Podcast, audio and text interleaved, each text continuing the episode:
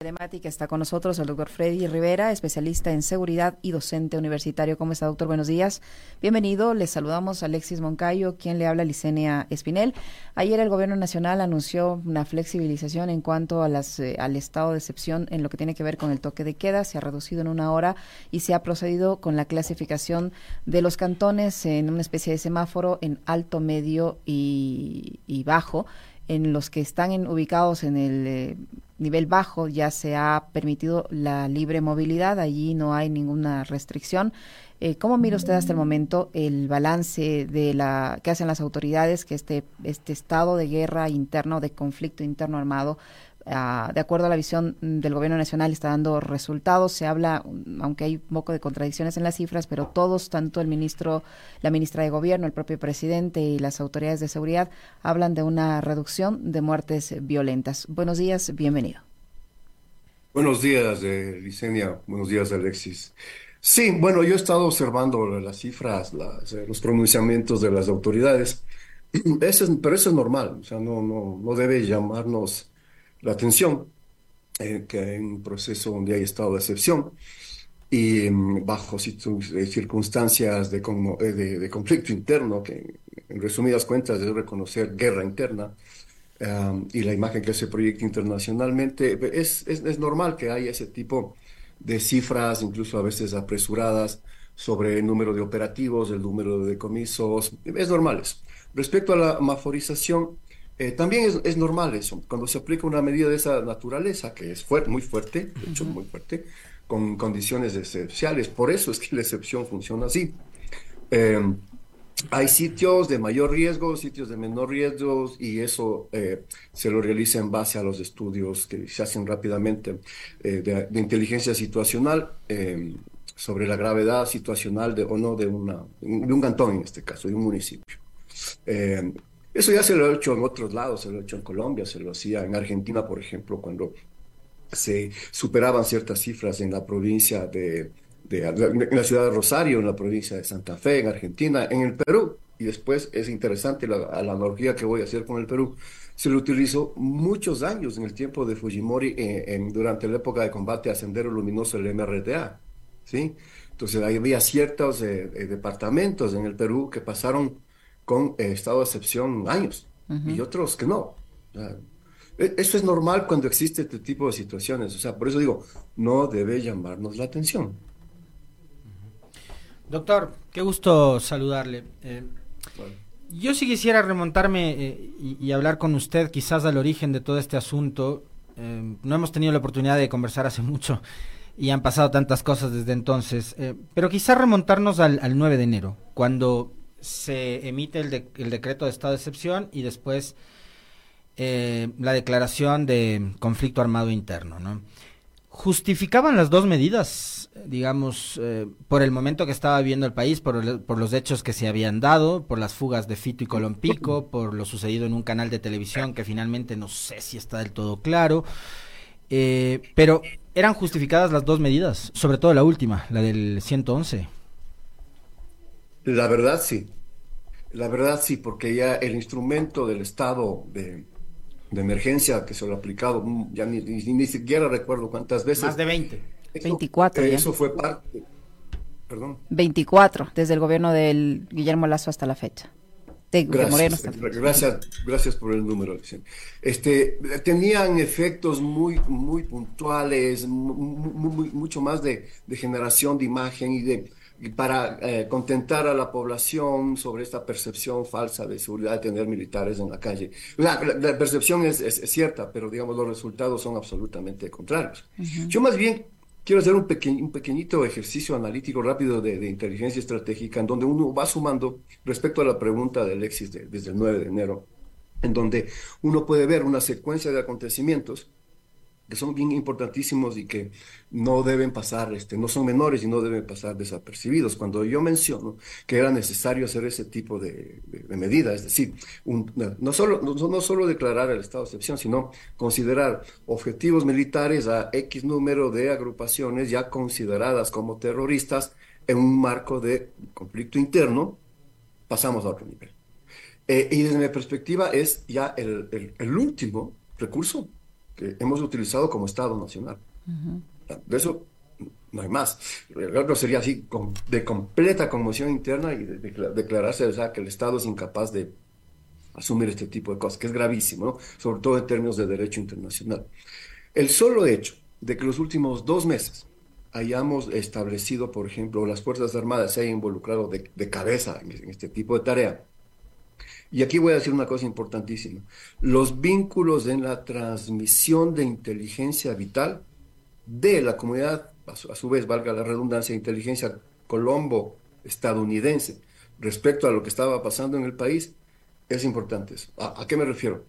En menos de, digamos, en 45 días ha habido tres operativos fundamentales em, para, de, para decomiso de armas. El primero se dio en aguas eh, este, cerca de la mitad entre territorio insular y continental nuestro. Un, fast boat atrapado ahí con, no sé, creo que fueron 100 fusiles eh, explosivos, este, pistolas, eh, tremendo. El segundo fue el decomiso que se hizo en el puerto de Guayaquil de una importación ficticia de mercadería, pero que en realidad venían como 70, 80 fusiles también de asalto. Creo que era R-15, también con explosivos. El sitio de, embarque de eso fue en California, creo que fue Sacramento, California. Y el último fue el bus que se lo agarró en eh, viniendo del Lago Agrio para acá, o de Coca, creo que un bus de, de Transesmeraldas con un montón de fusiles armas explosivas. O sea, fíjese en la importancia de esto, o sea, son armas de guerra, de armas de guerra, ¿no? Que obviamente se venían utilizando, que eso va destinado a las distintas corporaciones criminales. Yo no hablo de bandas, la, idea de banda no tiene sentido hablar de eso. Este, son corporaciones criminales que tienen una cantidad funcionan como un holding criminal empresarial que tiene distintas caras. Una de ellas, la más importante, es el narcotráfico. Y eso es una información que la pasan a este gobierno, porque obviamente al anterior no le pasaban una gota de nada, porque qué confianza iban a tener en la comunidad de inteligencia, a Meripol y otros este, servicios de inteligencia, cuando el ex, cuando el director de la política antinarcóticos efectiva, el general Ramírez, está preso.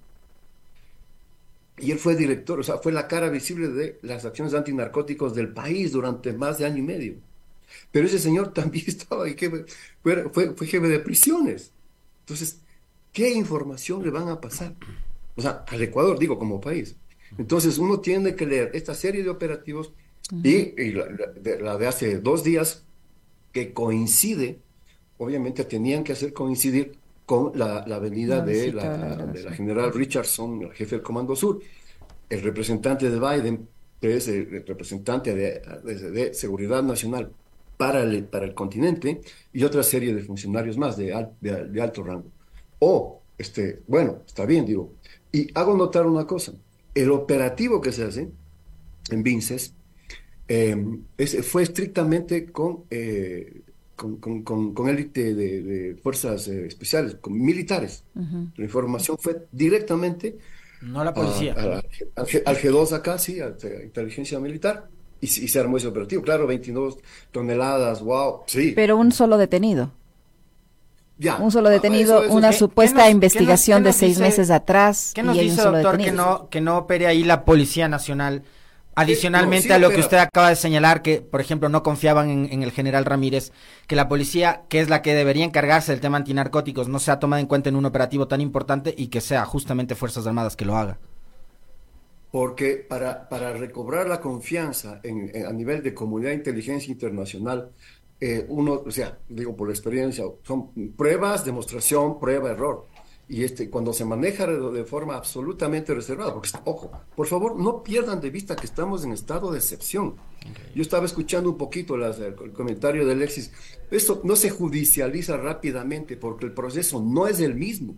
No es el mismo se hace el operativo, se genera la incautación, ah, e, es, todo lo, aprendido, ahí recién se pasa, en, este caso, a la estación más cercana de la, de la, de la Policía Nacional, porque para que ahí empiece recién el proceso de judicialización. ¿Ya?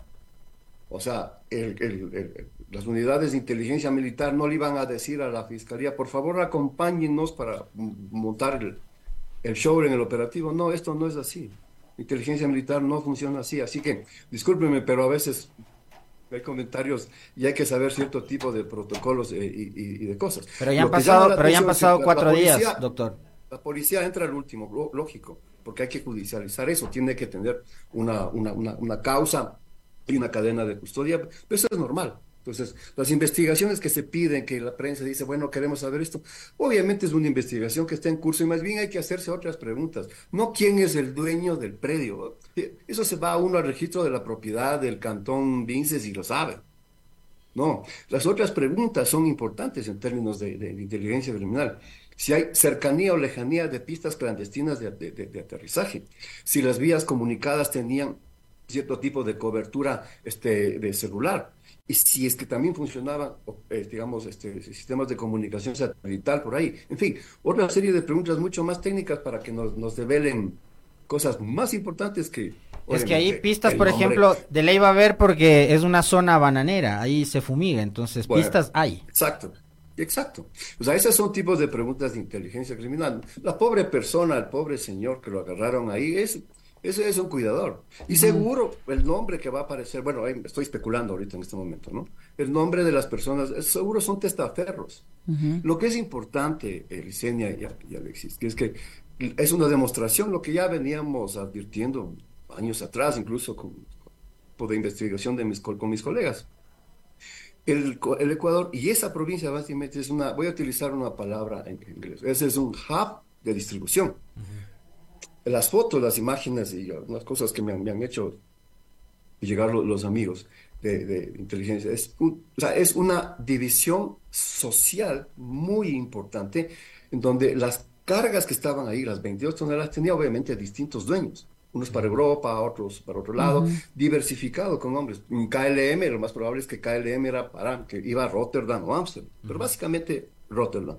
Los otros Amberes, por supuesto. Entonces, la distribución, esa, eso es lo que debe llamarnos la atención, que el gran bodegaje ¿no? que se descubrió es una constatación de lo que muchos habíamos dicho, que es el ascenso estratégico del país en los escenarios, desde el ascenso estratégico criminal, en mala, mala onda del país, y que alrededor de eso se gesta toda una tremenda trama y problemática. Desde mi perspectiva, yo creo que es la tercera, cuarta vez que menciono en, en medios, nosotros tenemos una mezcla entre insurgencia criminal y gobernanza criminal.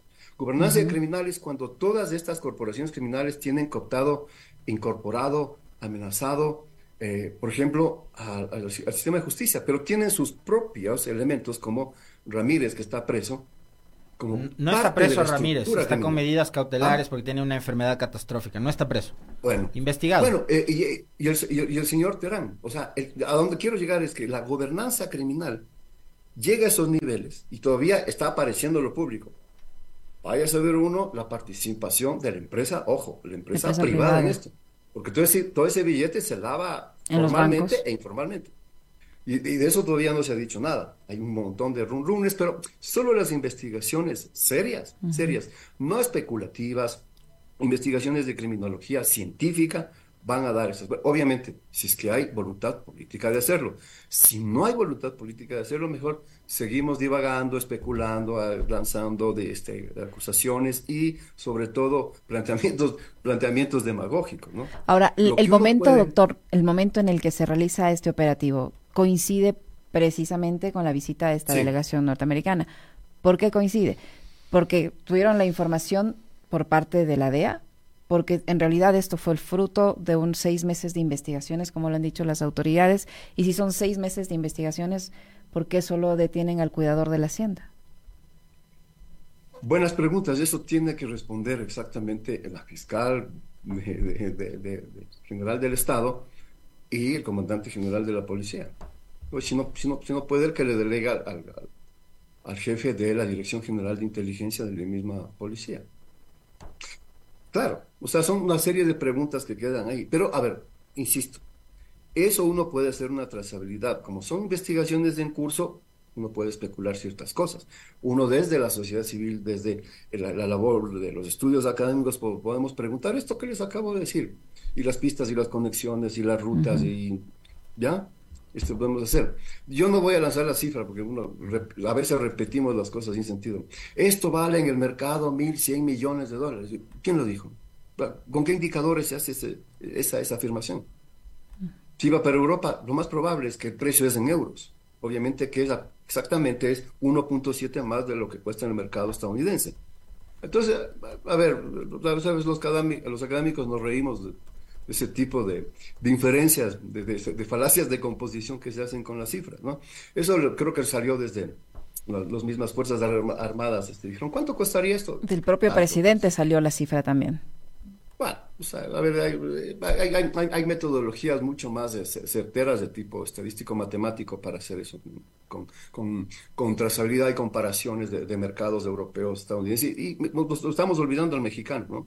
Por cierto, porque yo seguro vamos a, no sé si vamos a tener tiempo, pero todos los convenios, todos los acuerdos que se hacen con los Estados Unidos nos dejan de lado y no preguntamos, este, y Alexis, ¿alguna vez hemos hecho algún tipo de convenio con México?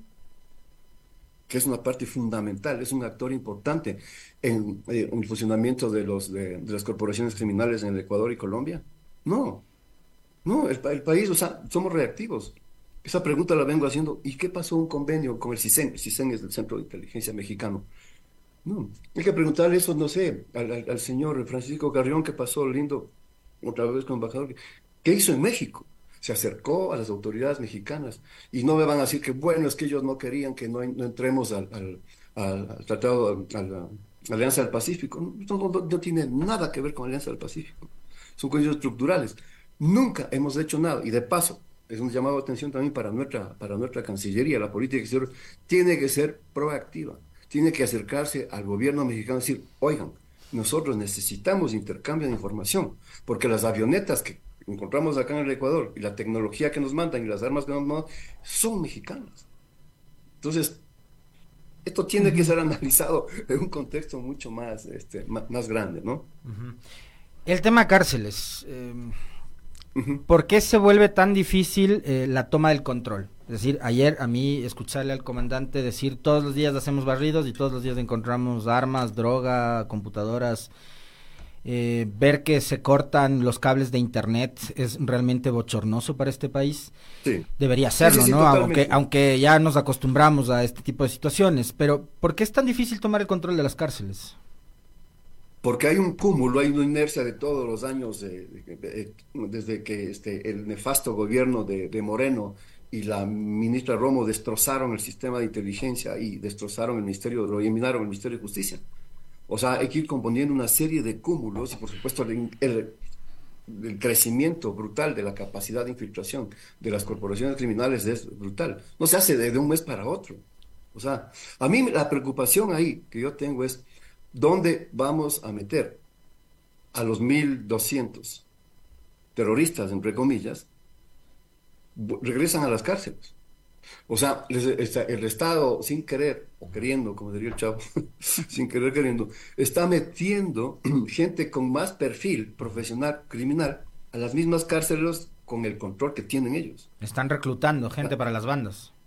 O sea, no, ya están reclutadas. O sea, les estamos mandando con mejor perfil profesional al mismo sitio de, de, comando criminal, Alexis.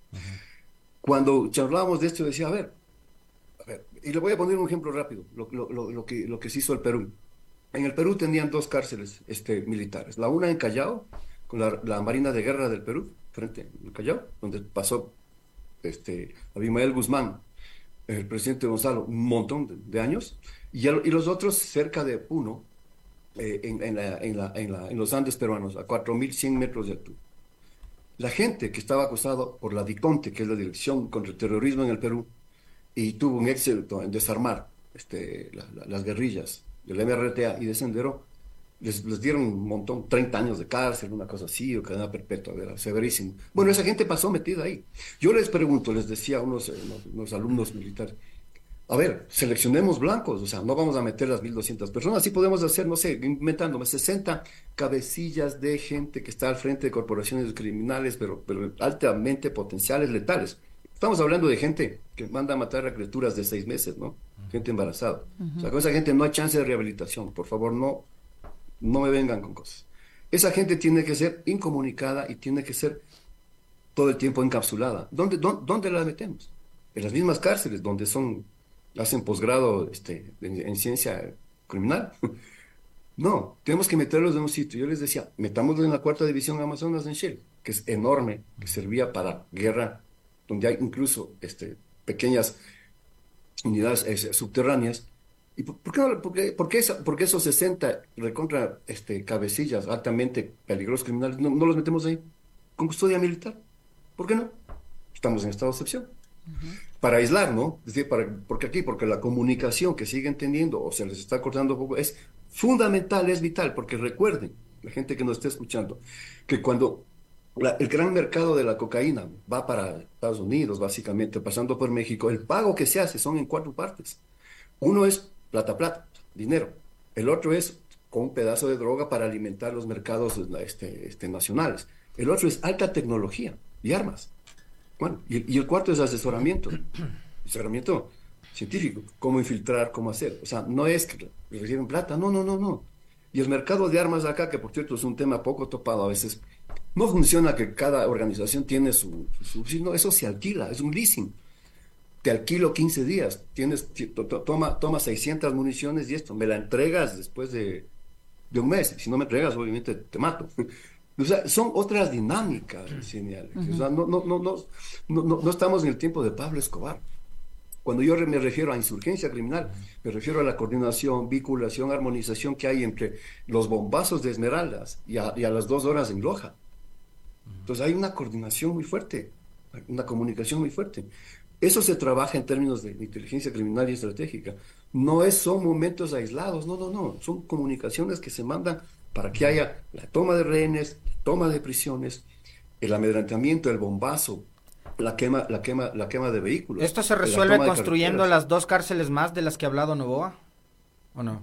No, una cosa, eso es, eso es parcial las cárceles esas que está mencionando, que se hace hasta, ver no creer, es, una propuesta por hoy medio demagógica.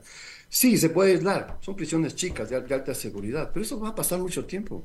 Yo el miedo que tengo es la capacidad de respuesta, porque ahorita todo el mundo está trepado en medio, en un triunfalismo simple, bueno, no, no simple, este, efímero, efímero, ¿no?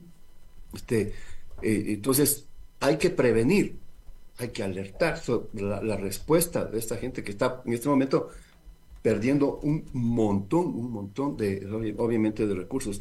Pero mientras la justicia no sentencia gente por lavado, mientras la unidad de, análisis financiero, la mal llamada inteligencia financiera, que no hay en el país, y mientras no se detecte los, las corporaciones criminales de cuello blanco, que son las que con artilugios este, incluso legales, y los grandes buffets que ayudan a hacer eso, estamos todavía este, en términos así más este, superficiales, más epiteliales, este, Doctor Rivera, eh, hay estos acuerdos que esperan el visto bueno de la Corte Constitucional, los acuerdos con los Estados Unidos.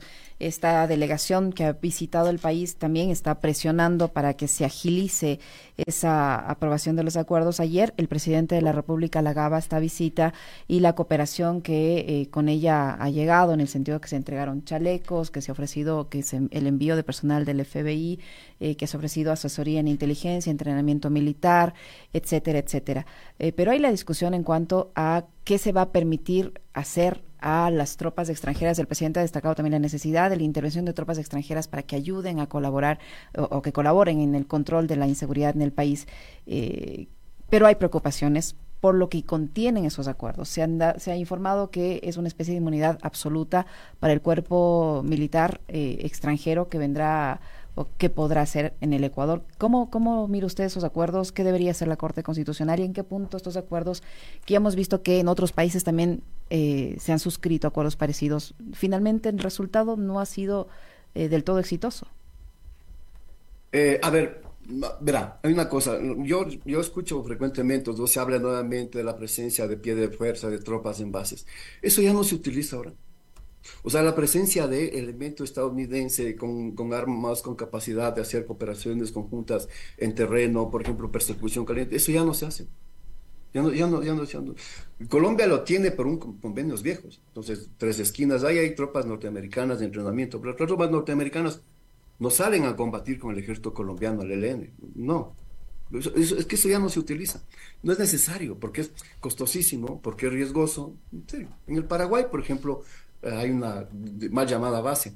No, porque ahora todo se hace desde fuera. O sea, se pone una gran embarcación con toda la capacidad de inteligencia electrónica, con desplazamiento rápido mediante superhelicópteros, y se hacen operaciones en, en, conjunto, combinado también, ojo. Entonces, en los eso, eso, se hace en el Paraguay, con Estados Unidos y el ejército paraguayo. Pero no es que hay una base estadounidense en el Paraguay, no. Mientras nosotros seguimos discutiendo el tema de la soberanía, que es importantísima, y que la Corte Constitucional tiene que pronunciarse, el foco principal de los convenios es el tema marítimo, Vicenia y Alexis. Sobre eso, porque ya ha habido intercepciones, la que hablé yo del, del alijo de armas, la importancia estratégica enorme de Galápagos, ¿no? Sobre eso se está discutiendo muy poco. La tendencia actual en este momento fuerte es para el Pacífico Medio. Y entonces ahí geopolíticamente uno tiene que... Entonces, la Marina tiene mucho que decir. Bueno, el jefe del Comando Conjunto es, es, marino. Pero entonces hay toda una serie de protocolos de, de, intercepciones, de interdicciones de agentes a bordo, de cómo se procesa eso en términos militares. No estamos hablando de pie de fuerza de capacidad de combate física en terreno. No, cuidado. No, no, no, no, no. Ahí hay, hay un mal entendimiento. No se va a poner una base. No tampoco va, se va, va, a desembarcar un batallón de marines en Guayaquil con un Galaxy C3. No, no, no, cuidado. Es mucha información, mucha tecnología.